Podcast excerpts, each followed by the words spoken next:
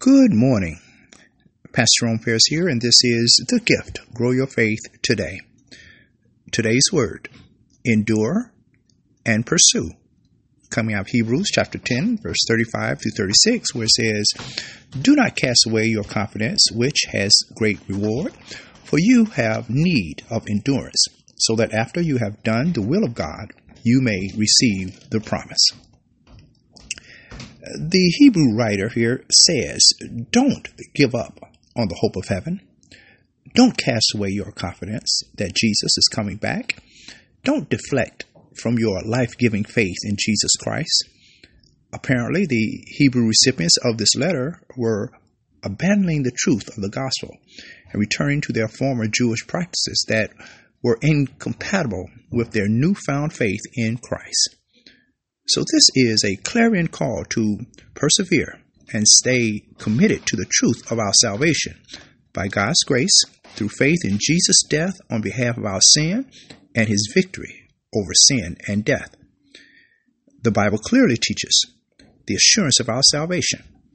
God's power keeps us, the Holy Spirit seals us, and our salvation is sure.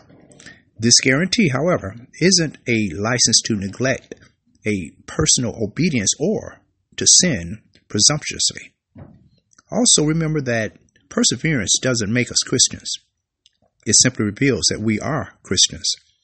God wants us to endure in our faith when times are difficult, and He can use our perseverance as a powerful witness to people around us.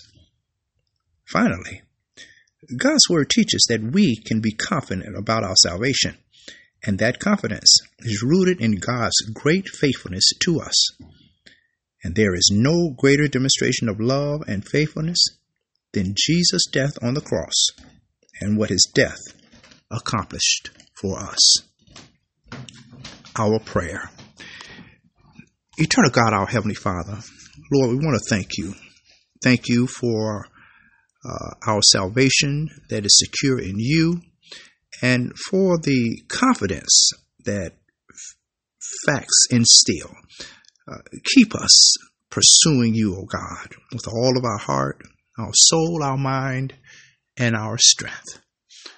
This is our prayer. And it is in Jesus' name we do ask. Amen. Amen. Praise God. Praise God. Well, it is Friday, and we bless the name of Jesus today. Uh, God has been faithful to us this week. Uh, we pray that you've been blessed by His Word. Uh, certainly, I have. Um, just want to thank you once again for just allowing us to be a part of, of, of your day and uh, for partnering with us, for your prayers, your support. Please share this word with someone today. The Lord's will, we'll be back on Monday with another word from the Lord. Remember, faith cometh by hearing, and hearing by the word of God. God bless you. Bye bye.